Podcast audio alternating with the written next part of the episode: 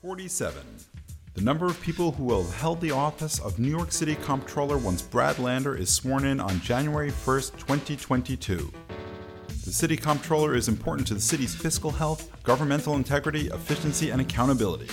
The controller has many functions, including auditing city agencies, ensuring the integrity of the contracting process, being custodian, administrator, and investment advisor for the $250 billion in assets held by the five New York City pension funds, and being a budget watchdog who makes recommendations to promote the city's fiscal health. With the city at this critical juncture, a strong controller is especially crucial. The city has budget gaps that are roughly $5 billion annually for the next three years and has already allocated $15 billion in federal COVID aid, which should be spent wisely to help New York recover and help our young people reverse the impact of learning lost during the pandemic. I sat down yesterday for a fireside chat with Brad Lander, New York City's comptroller elect. Our wide ranging conversation covered everything from how a progressive should be an excellent budget watchdog, to his perspective on Mayor elect Adams' planned budget savings, to how he plans to push for contracting and procurement reforms. To watch a video of the fireside chat, please visit our website, cbcny.org. And of course, be sure to tune in soon to our next episode of What's the Data Point, back with our co host, Ben Max from Gotham Gazette. Take care. First of all, I didn't say in my introduction that you win the award for the geekiest answer during the controller candidate forum on your favorite um, fiscal hero being the controller. Is it Andrew Haswell Green who was the controller? Andrew Haswell Green was a 19th century controller uh, and the father of consolidation. He brought the five boroughs together, it was his vision. There's a novel uh, about his murder, uh, which is called The Great Mistake, uh, which is what Brooklynites, some of us still call consolidation. Uh, but he was killed in a, in a case of mistaken identity, uh, and I highly recommend reading it. But uh, yeah, Andrew Haswell Green, without doubt, the most consequential controller in the history of New York City. So there you, there you go. That's a man who studies for the office when he studies about the office.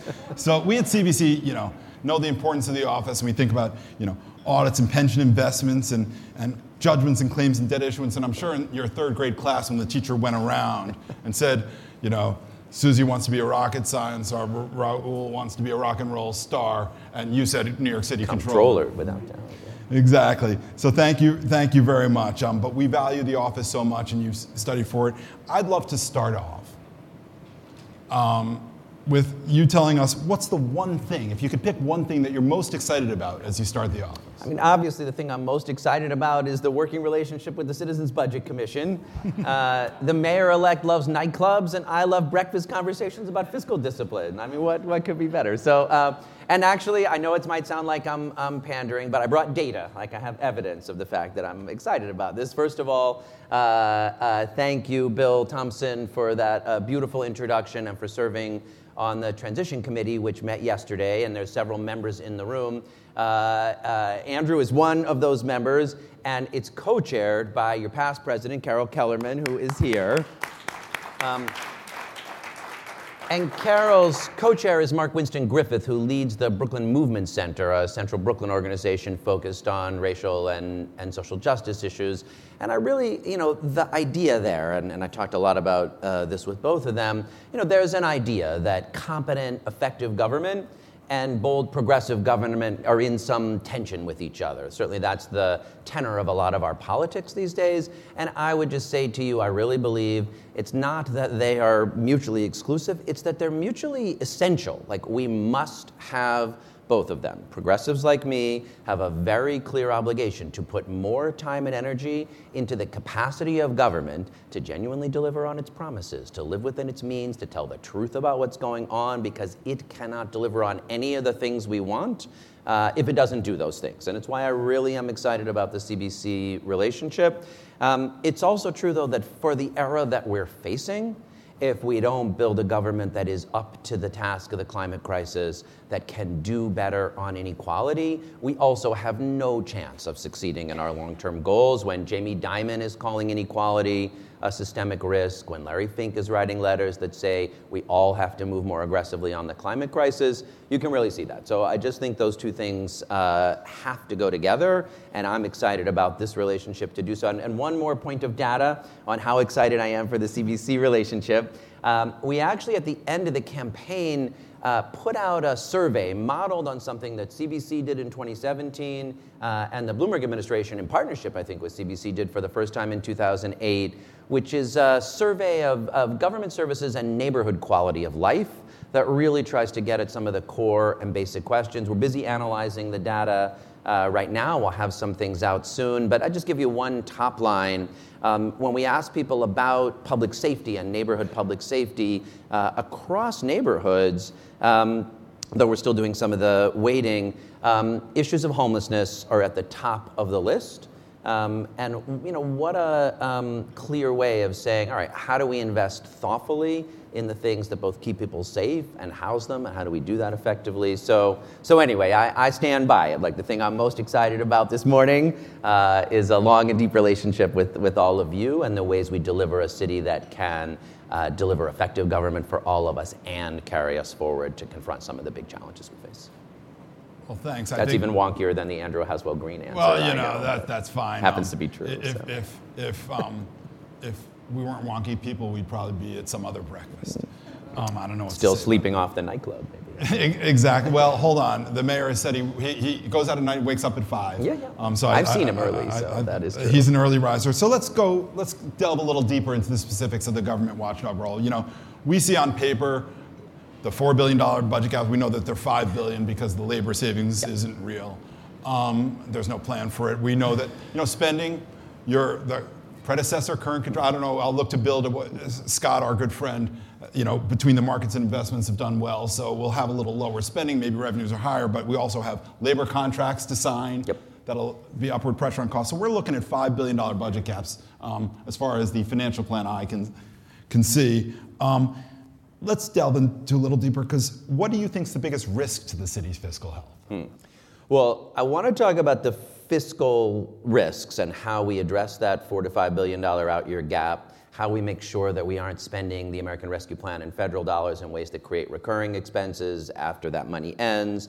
Um, I think there's some important conversations to have about the debt limit in an era of a need to spend more on infrastructure. So we can come back to each of those things. If the question, though, is like, what's the biggest uh, risk for the city's fiscal health?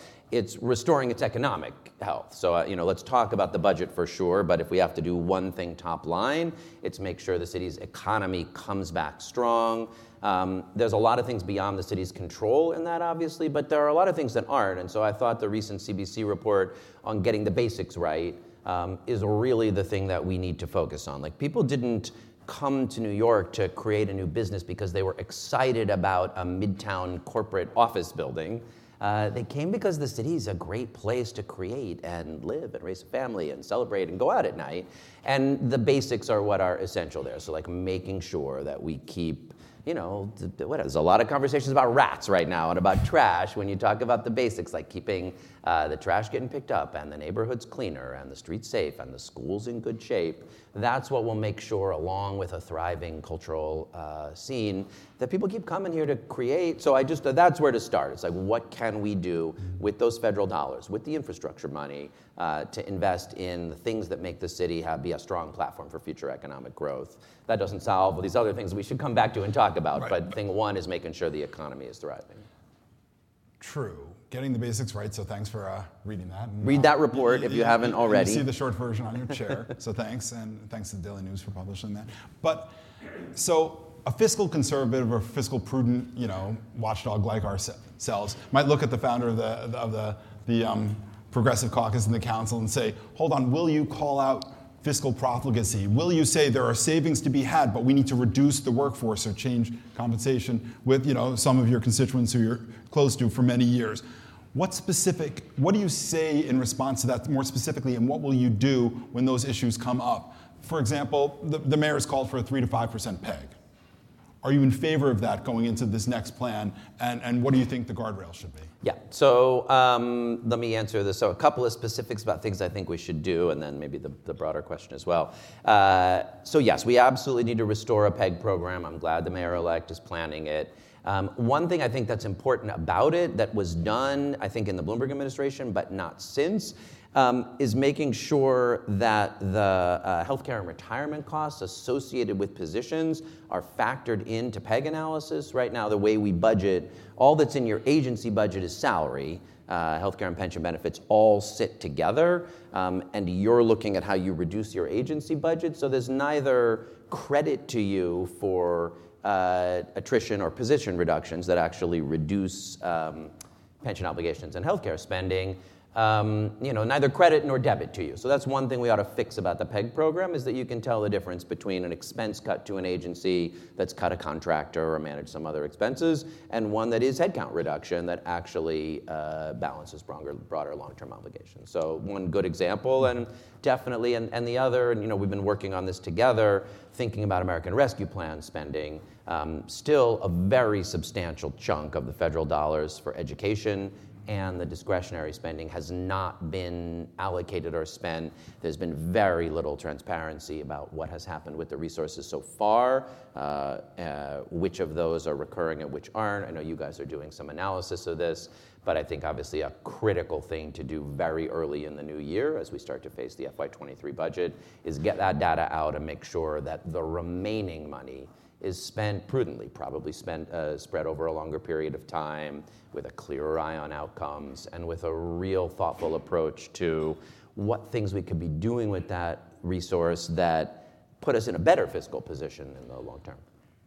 Do you have specific plans as you take office in that regard um, on the American Rescue Plan and other federal money for transparency and other transparency plans?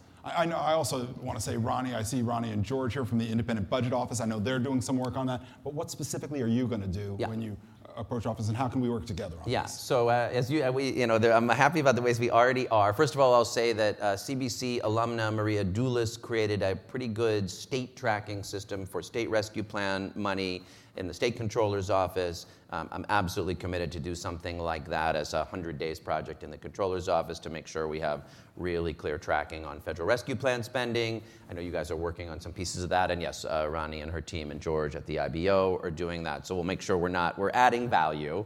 Um, that's not easy to do given a lot of what's been reported. You know, when there aren't outcomes measures on whether the spending, you know, there's only so much you can track. But this is absolutely critical, and I think the focus I really want to bring to it is to set up the priorities and choices that, that Mayor Adams will have in his first budgets. Like, what have we done so far? What's left? And what are the critical decisions to make in next year's budget about how that money gets spent? Um, the other thing like this, I'm really eager to dig in on, is the federal infrastructure money.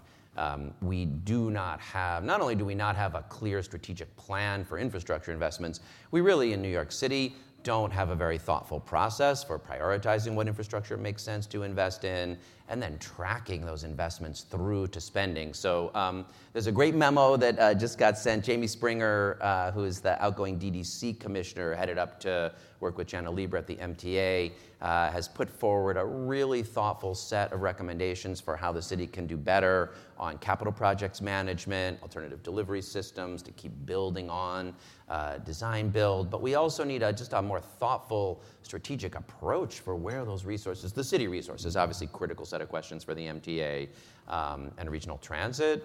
Um, but look, a lot of that money is for roads and bridges. Um, and we need plenty of roads and bridge work, but obviously at the moment, we need to be paying attention to our sewer and water infrastructure. So, what are the opportunities to maximize um, road repair and sewer infrastructure work in the most strategic way possible, and then drive those projects forward as efficiently as we can? Lots of challenges in our procurement system. So, on both ARP spending and infrastructure spending, we're committed to really helping make the choices clear. The choices obviously got to get made by the mayor, the agencies, and the council. Um, but working together, we can. But that, that's exactly that's exactly the rub. That's the interesting thing about you know being the chief accountability officer and having a, both tools of the office and a bully pulpit. But how can you leverage those tools, that pulpit, to affect it? So, have you formulated any plans? And I know we got you in before you've assumed office, so I can't talk about your track record as controller thus far, but you're formulating those plans. What do you think, as controller, you can do to make sure that we have better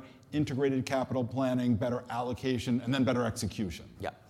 Um, nothing I would get more excited about than talking about procurement uh, before, before nine in the morning, which is great. Um, Yeah. Um, so this is true in general. Obviously, a challenge, a structural challenge of the office is on the one hand, you're an independent elected official, elected separately from the mayor, with an oversight responsibility that builds in um, a certain productive or creative tension. On the other hand, the only chance for the audits to actually implement, you know, the recommendations in the audits to be implemented or the ideas about improving procurement to work together, or if you really build a partnership in which it's possible. So, um, Eric and I have sat down a couple of times and talked about this. You, you probably saw him say out in public he wants a controller who's going to audit the hell out of his agencies.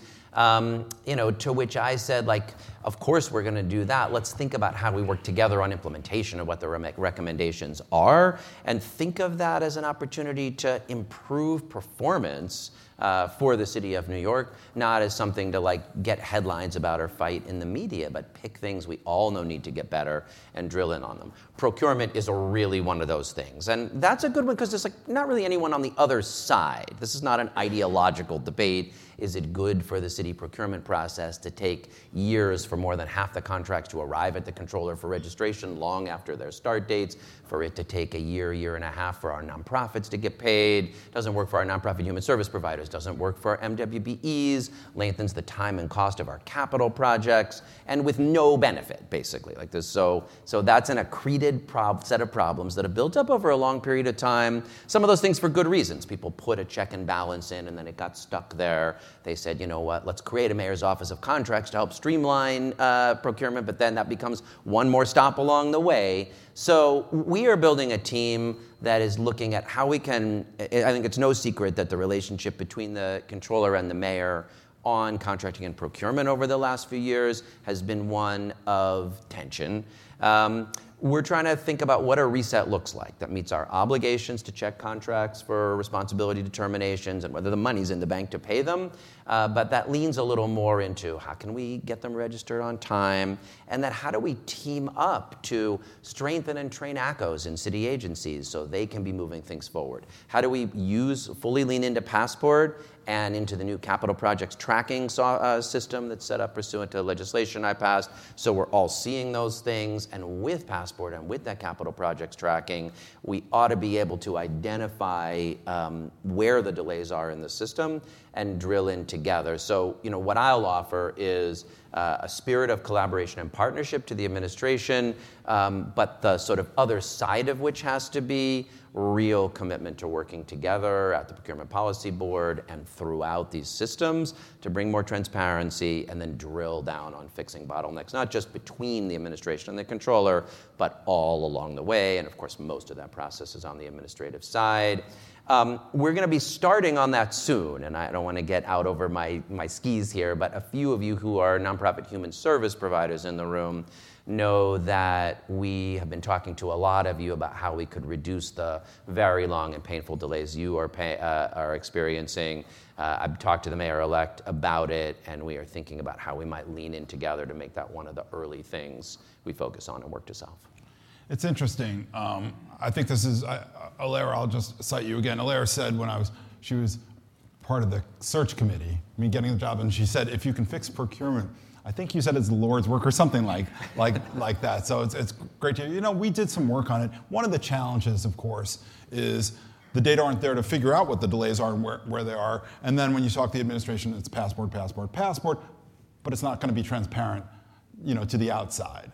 Is that something that you would advocate to be transparent and maybe audit and go beyond those timeframes? Because I know from implementing system when I was in government, it's before the system ever happens that the delays sometimes it's you know sometimes a year while people are doing whatever they're doing in the formulation that it hasn't even hit the system Absolutely. how can we make sure and using the powers of your office that it is transparent that we know that and that you can um, reveal to the public what the delays really are so this is a great point of leverage actually passport was built so passport for folks how many people know what passport is let's actually all right so that's less than half um, uh, hey, that was pretty good. I'm just no, saying. No, great. Just I just mean it's us up here as though people know what we're. Uh, uh, Passport is the city's new uh, digital contracting processing system. Until now, basically, like it is really just being implemented, it remained like literally a paper system. Your contract was in a file folder, maybe somewhere at the agency in their checks, or maybe heading over to uh, Mayor's Office of Contract Services, MOCS, or the Law Department, or OMB, and then eventually to the Controller for registration. And when you weren't sure where it was, you know, you needed someone to find it for you. It's taken us this long. Things got, uh, on the human service side, uh, there was an interim system, HHS Accelerator, but now city procurement moves through this passport system. It's a digital system, so it is possible to know where the contracts are. Uh, it was built so that the controller could register contracts within that system, but that has not happened yet, partly as a result of some of those tensions I mentioned. Um, and that is an opportunity for, I'd love to get to the point where we can come into that system in the controller's office and register our contracts and passport, but there's going to have to be some things that are true about it. And one of those things is it's going to have to become uh, a system that provides meaningful information to the public. Um, obviously, not every piece of it, but what the elements are that can be public, what the, uh, you know, what the controller is seeing. Um, and then with a commitment to publish that data uh, and then be a team on as we start to understand as a result of that data gets published where the problems are, which agencies are slower and what's going on in there, um, you know, which oversight agencies are experiencing the longest delays. The controller's on a clock. When the controller's office gets the contract, you have to either register it or send it back to the agency within 30 days. But nobody else in the system is on a clock. Um, Passport will at least uh, bring transparency to it so long as we make it real. And just speaking on the registration process and some of the tensions you mentioned, um, would you ever reject contracts to be registered on grounds other than the um, you know, funds availability or, or the process itself? Well, the, you know, the charter is pretty clear that the reasons a controller can reject a contract are narrow. They are the responsibility determination. Are we, you know, has the work been done to ensure that that contractor uh, meets their responsibility obligations and doesn't have a series of conflicts? Um, and are the funds available to pay for it? Is it a properly registered contract? So those are the reasons you can reject a contract, and those are the only reasons we would reject it. When other issues are raised, there's other things to do with it. Like I think there's some room to strengthen post-registration contract auditing so that it's not the New York Times discovering uh, malfeasance on the homeless service contracts. Um, but that's a post-registration audit that your team can also dig in on. Um, so I think there's some ways to uh, improve the system. And actually, there are probably places to bring uh, changes to the procurement policy board. Actually, what those Bronx contracts revealed is that there's some weaknesses in our system around third party vendors and family uh, and other um, corruption relationships where right now there's too much room if you get a big contract for like a, a homeless shelter contract to set up one of your family members or cronies in one of the vending relationships that you'll then have to hire somebody who does your food service or your cleaning. Um, and that's a place where we need stronger procurement policy board rules. So you couldn't reject a contract for those reasons today, even if you were concerned it was going to take place, but you could go to the PPB and say, let's close that loophole, and right. then that would be a, a So you'll add the crony field to the database. I mean, it seems like it should be in there, doesn't it? Um, no, no, I, I, I, appreciate that. I'll also, before moving on, put in a plug for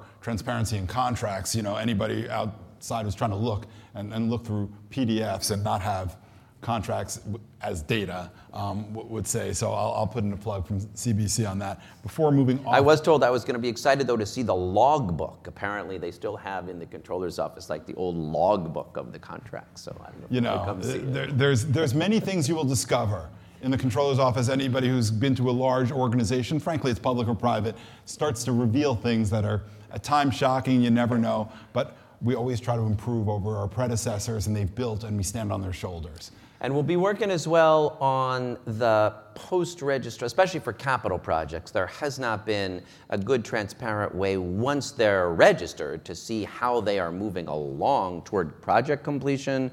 So I passed a law about a year ago requiring the city to create a citywide capital projects tracking database um, it turns out they had tried to do this like in the 1970s and created these things. Probably some people in the room created the Schroeder report in, uh, in FMS, the city's financial management system, but it, they've just been leaving the fields blank for many years. So we're, we're rebooting that um, and trying to get more integrated system where agency level project management and oversight of capital projects can be tracked transparently across projects. Obviously, that's good for the public, but we really needed to make that system move faster as well as we're getting this federal infrastructure money. If we can get it out on the ground quickly, then of course it'll be a great opportunity for economic recovery and growth. If it takes many, many years for those projects to actually be hitting the street and creating jobs. Um, before less. moving off budget, if I can just, since we've worked together on this, I just want to talk about the rainy day fund um, that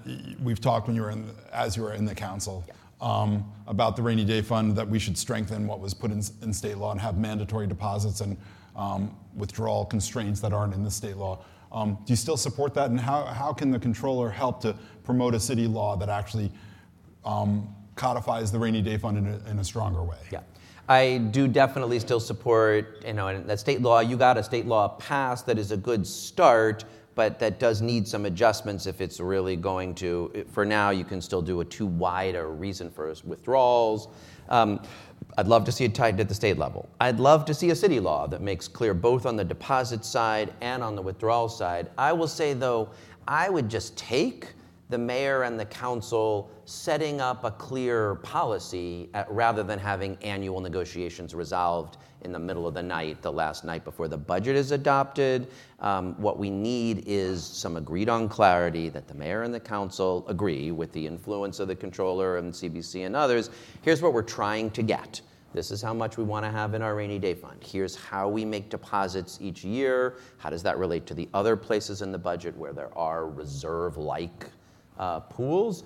And let's not do it the night before the budget passes. So it sounds like $500 million is great because it wasn't in there before but compare it to a long-term set of targets and policy. Be great to have that in city law. Be great to have it in state law. For this year i'll take just let's just have it. So that's going to be my push is sort of saying let's take the cbc guidance some of the things that were in tom dinapoli's recent report uh, and just try to insist well before we get to the budget adoption in late june that we want to see either in the preliminary budget or the executive budget a commitment to these long-term policies.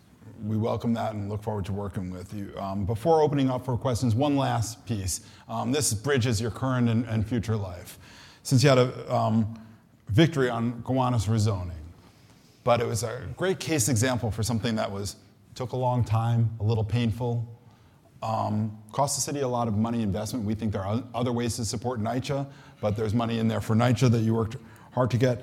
Um, so let's talk a little about land use decision making and property tax reform because we know we've done work on housing production, property tax reform. We're working on land use decision. We can fix these things. We can create jobs and housing.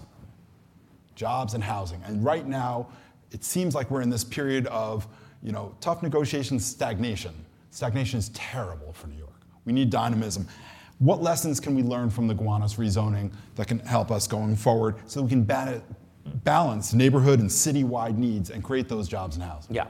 Uh, first, I want to thank there's some people in the room who are active with the Gowanus Canal Conservancy and some others like Carol Rosenthal and others who really played a really strong role in helping the Gowanus rezoning get across the finish line. I feel really proud of it. Probably that many, many of you didn't even hear that much about it. It is the largest rezoning of the de Blasio administration. It is the first MIH neighborhood rezoning in a whiter, wealthier neighborhood. Gowanus is the place in between Park Slope and Carroll Gardens. Um, and yet it had much less uh, tension and fighting and opposition and noise. You know, last week when it was voted out of committee, um, the Blood Center on the Upper East Side, which is maybe one one hundredth the size of the Gowanus rezoning, got all the news because that was the place of tension. Um, and the Gowanus rezoning kind of sailed through the committee with a unanimous vote and much less attention. And yes, it took some years to do that work on the ground, but boy, if the result is that you could get folks in Park Slope and Carroll Gardens and Gowanus to say, we are supporting over 8,000 new units of housing, 3,000 of them affordable, uh, because we believe it's been done in a way that is fair, is going to make our neighborhood more equitable and inclusive, does include those resources for our public housing neighbors, is thoughtful on climate infrastructure and resilience and the infrastructure needed to sustain growth. That is just a great story for New York City. Um, you know, one data point from our the survey we did um, that's coming out soon is that you know while people have a lot of anxieties about the city's future, they love their neighborhoods. So um, rather than starting from a place of like this is a war between you know REBNY and NIMBYs, and we just have to be on the side of like the city's future. Let's start from saying people love their neighborhoods with good reason what does it look like to set up a, a, a, set of obligations where we say we have some needs for this city going forward? We do need more housing, especially affordable and deeply affordable housing. We need the infrastructure investments to go along with it. And of course, people care about and love their neighborhoods the way they are and uh, aren't going to have, you know, immediately jump to, sure, I'd like to see new development right next door at heights much taller than my home. What we did in Gowanus was took that seriously, and we like went through a process where we started from goals, not from City Hall's proposal or a developer's proposal, but a set of goals that everyone in the community really did think made sense. We do need more and more affordable housing. We need the infrastructure to match it. We want to keep the mixed use character that makes Gowanus a creative neighborhood. We want new open space that'll make it a vibrant neighborhood. We are concerned about a whole set of climate and resiliency and environmental issues around this Superfund site. We got agreement on those principles, and then we were able to move forward to a, a, plan that I think most other places would have been seen strong opposition. And I really believe, and this is why I'm a big supporter of some form of comprehensive planning for our city. Right now, we have a system where the proposals are perceived to come from developers or maybe from a priority from City Hall, and not only not from the community, but just not from a shared sense of what our city's long term needs are. So that's where I'd like to see us start. The City Council put out a pretty thoughtful proposal called Planning Together. We would take other ways of approaching it. Actually, Annie Levers, who's the main author of that proposal, is here. Um, we'd love your thoughts. But if we don't get a more strategic, citywide planning process, we're just going to have more of the same of like grinding fights in every individual neighborhood with a lot of yelling and screaming. And that, I would say, like more blood center processes are not the right way. Uh, I'm tempted to make some bloody joke about the city. Um, um, not the way forward. Projects like processes like Gowanus, uh, which will only come, I think, if we have a adopted city broader propose, uh, broader program. So, so one forward. of the things we had proposed in our housing uh, production report by Sean Campion was plan for growth, zone for growth.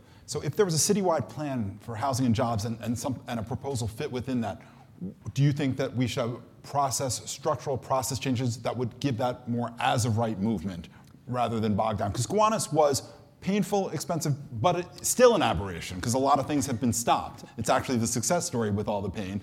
Um, so the question is, I just is there painful and expensive. We had a lot of fun. Uh, it was the most inclusive community planning process I've ever seen. Sure, there's debate, but I don't know that okay, there was okay. Pain. I wasn't. I was, and I, I don't think I, it I actually cost that. By the you know, if you compare it to the infrastructure investments, I don't think it was well, that expensive. Well, I, and I was. Um, I will say that. But yes, the short answer to your question is yes. Uh, the the proposal the council put forward would not require uh, charter amendment, so it doesn't adjust the ULURP process, but it finds some other tools for enabling processes, uh, projects that would be aligned with that plan to sail more smoothly through. I'd personally be open to charter amendments that actually um, amended the ULURP process so that once we go through that planning process and say, this is an area where we think it makes sense, where we can sustain growth, where it's supported by infrastructure or adjacent infrastructure uh, investments. Here's the framework for affordability and other guidelines. And if your project meets those goals, then yes, maybe it goes through a process that's something more like the call up process the city uses um, than like the existing ULURP process, absolutely, but it's going to have to be built on a foundation that involves uh, more of a shared planning process than exists today, and that will take a little time. I think it'll pay off in the fact that the projects can, can move forward more quickly. Um, I want to respond quickly to your property tax conversation because this is something I really want to work together with you guys on next year. Um, as many of you know, our biggest property tax break is up uh, for expiration in the spring. That's the 421A um, uh, property tax break, which is now almost $2 billion a year for honestly glancingly little affordable housing, more than what otherwise have been required by MIH.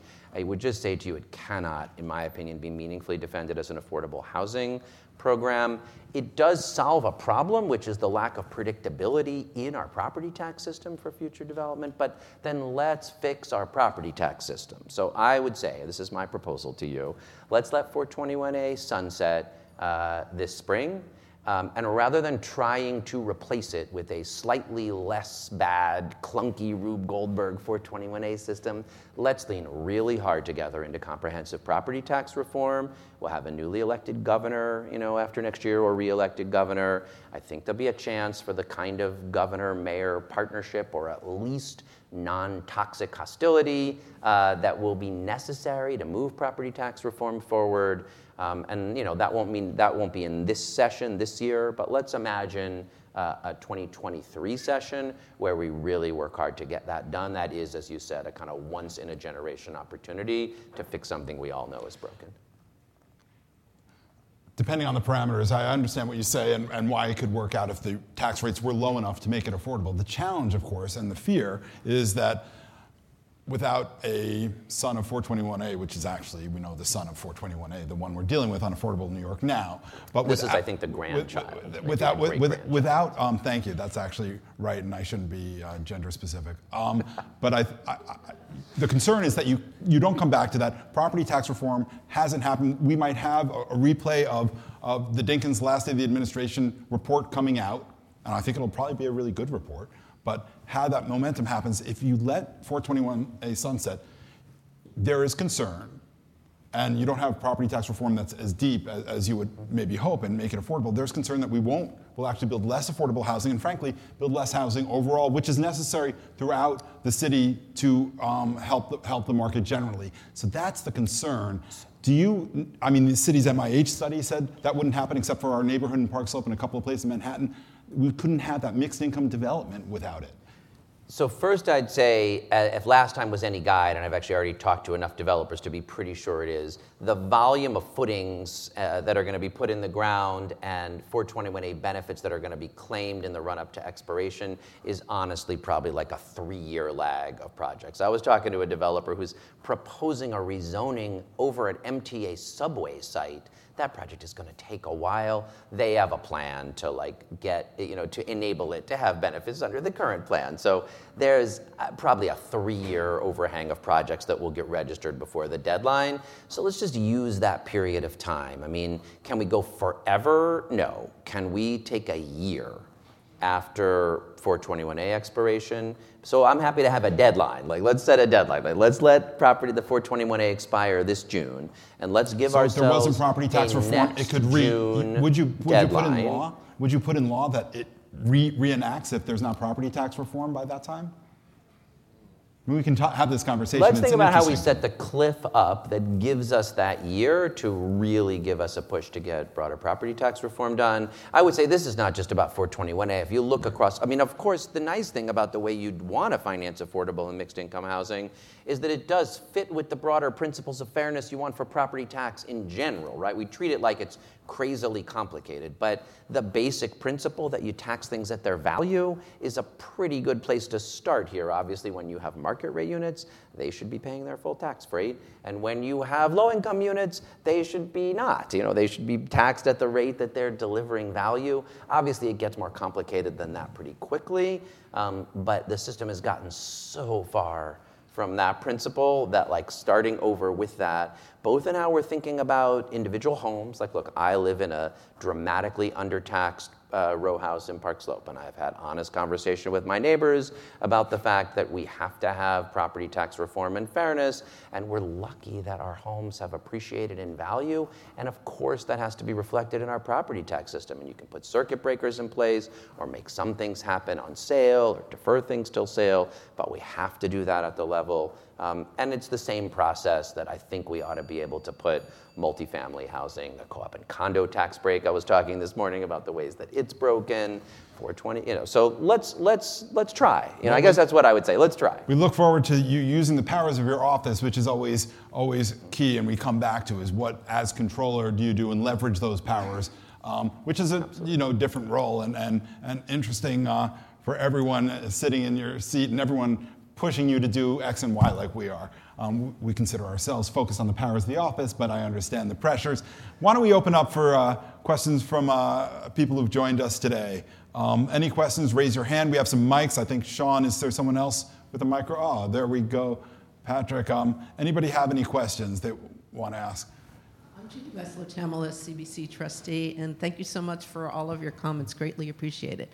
Thank you for coming to our breakfast. So, my question is about the pensions.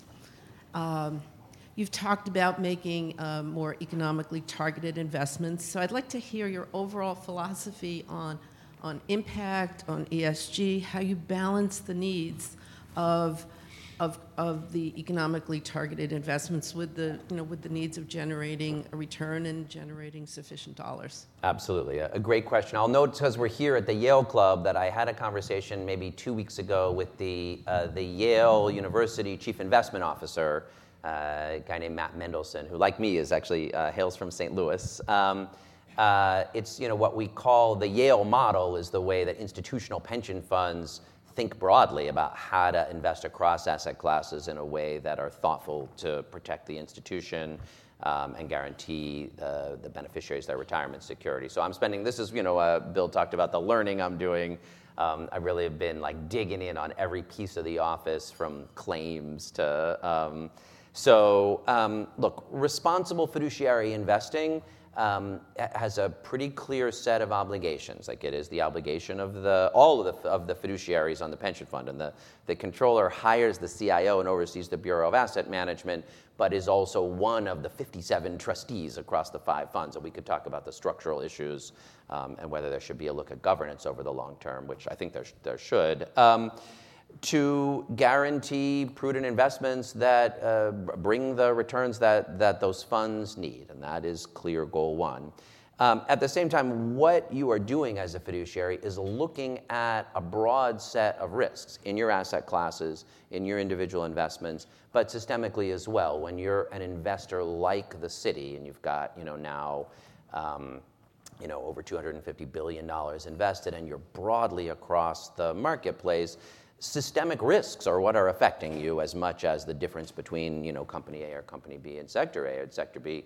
That's why Jamie Dimon says inequality is a systemic risk to the American economy and therefore to portfolios that are spread across it. And it's why attention to the climate crisis is necessary for every portfolio that is that big. That is just a part of what it means to do responsible fiduciary investing is to be eyes open to those risks and think about how to address them. What I'd like to do, and I put this in a, out in a plan um, in the campaign and we'll update it for the office, is to get more strategic about the city's ESG approach. What tends to happen now is it's in very different parts of the Bureau of Asset Management. So the folks doing shareholder resolutions and corporate responsibility are over here. The folks doing those economically targeted or proactive investments are in a totally different place in the office. Um, the folks trying to fo- working to follow through on the commitment to divest fossil fuels and invest more significantly in renewables, someplace totally different and the folks working hard to make sure our asset managers reflect the diversity of our city and get more black and brown asset managers in a fourth place, even though those are all parts of a ESG strategy. And what that means is you often have, it's too reactive. You know, a new group of activists will come and kind of approach the controller and say, you know, we have this big concern. We're, whatever, right now in my own district, there's a, um, set of a private equity investor who's uh, evicting hundreds and hundreds of tenants from their homes in Brooklyn. Uh, and there's some questions about where that, uh, those investment monies are coming from.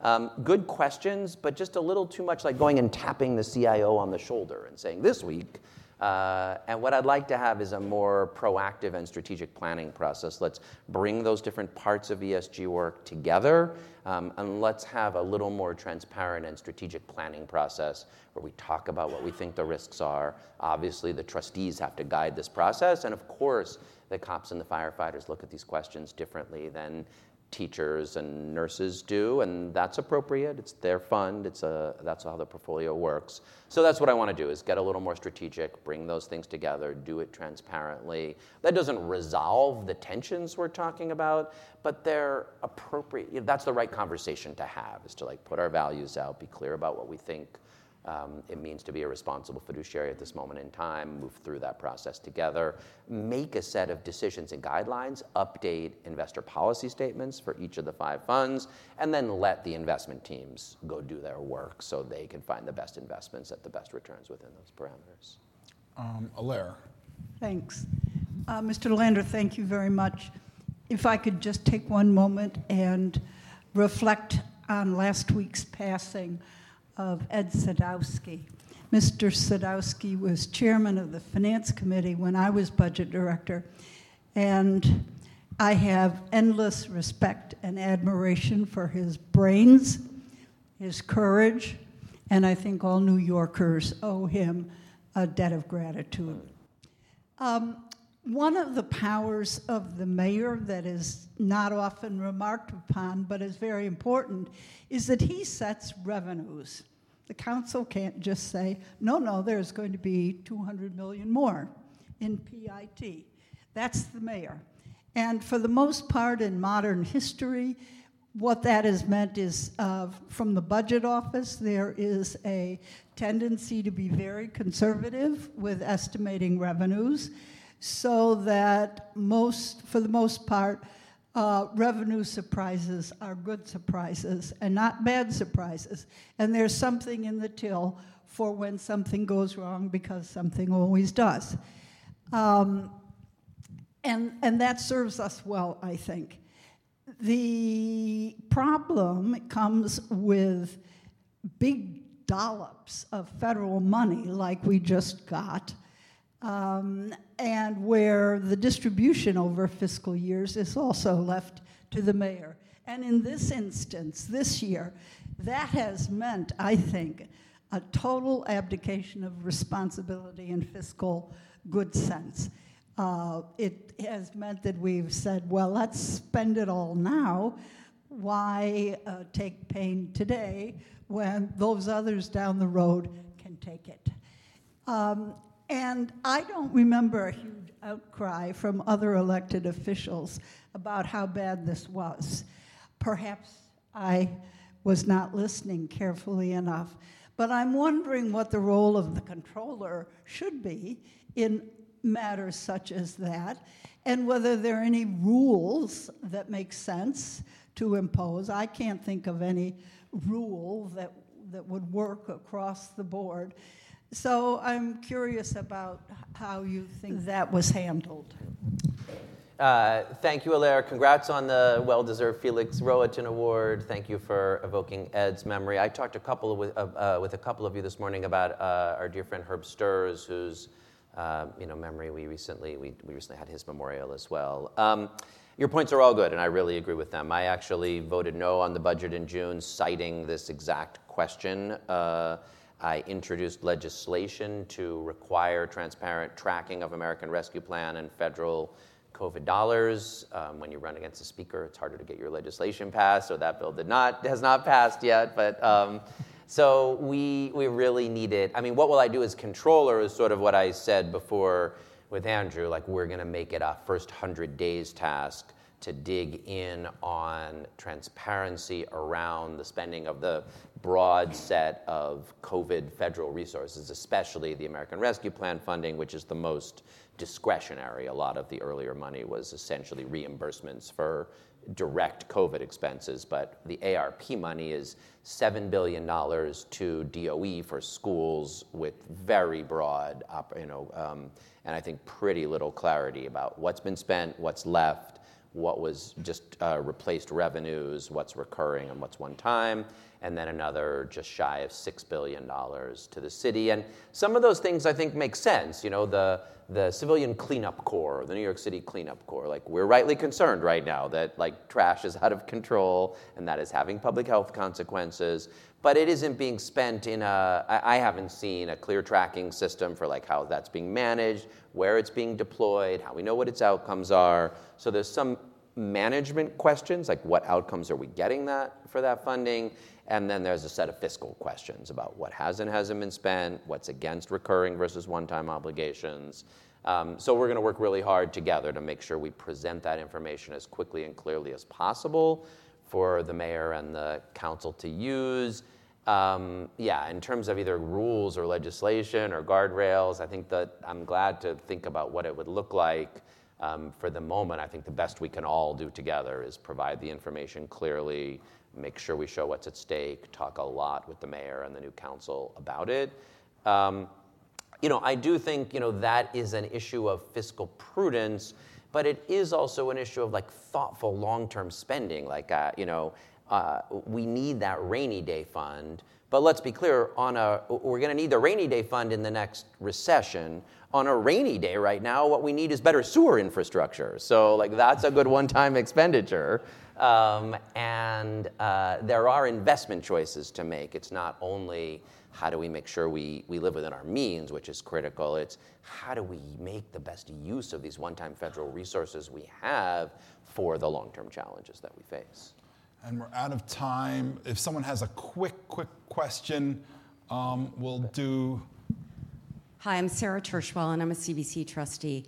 Um, I just wanted to highlight really quickly, um, as kind of a follow on issue to the pension investing that um, the pension investing program at the City of New York, I've worked on uh, Wall Street and distressed finance for 30 years. And um, there's supposedly this MWBE program, right? Um, but what the um, allocators within the City of New York have historically done um, to meet those mandates is they've allocated money to either people of color or women within the larger asset managers, which in, within the BlackRocks, Blackstones, excuse me, um, as opposed to actually targeting the money towards people who are, you know, leaving Goldman Sachs or leaving, you know, Paulson or leaving Centerbridge or leaving, you know, one of these firms and are um, and need a leg, need an honest God leg up. Uh, I'd love to talk more about this. It's when I mentioned that idea of a strategic planning process around our ESG work and very mm-hmm. clearly included asset manager diversity in the conversation. I don't see that as like separate from uh, ESG. There's so many good managers. There are challenges for our pension funds because uh, there's this rule, state law called the basket clause, which restricts three quarters of the city's investments basically to, um, to public equities um, and fixed income. And in that, that means for 75% of the portfolio, the size of the investor, you know, and therefore ability to, to um, keep fees low is a big advantage. So a lot of the MWBE work has been pushed to the quarter of the portfolio where alternatives in private equity and infrastructure um, and active management are what guides, and therefore it's like a lot to try to get all of your diversity out of a quarter of your portfolio. Uh, but I'd love to talk more about what you think we could do about it. I think it is a real problem that we need to solve. Um, you know, broadly across, there was a report that the Comptroller's Office recently put out that less than 4% of city contracting is going to MWBEs. It's a little better than that uh, in the Comptroller's asset management portfolio, but not nearly enough better. Is that there's too much weight given uh, to past performance because most people who leave the um, the most prestigious um, either hedge funds or private equity funds um, located in the city are not allowed to leave with their track record, right? So so if you're putting all that weight on past performance as opposed to just saying, okay, you know, look, they clearly have, you know, a, a nice stamp of, of, approval if they were sitting, you know, within, um, I don't know, um, Centerbridge, for instance, or Cerberus for, you know, 20 years. Let's talk more about it. Obviously, you got to have something to base those decisions on so they're fair and transparent. But I think the opportunities to make sure we're helping uh, emerging managers, women, people of color is absolutely critical. So, really look uh, forward to working with you both collectively but individually as well. Thank you so, so much. Great to see you all. Thanks.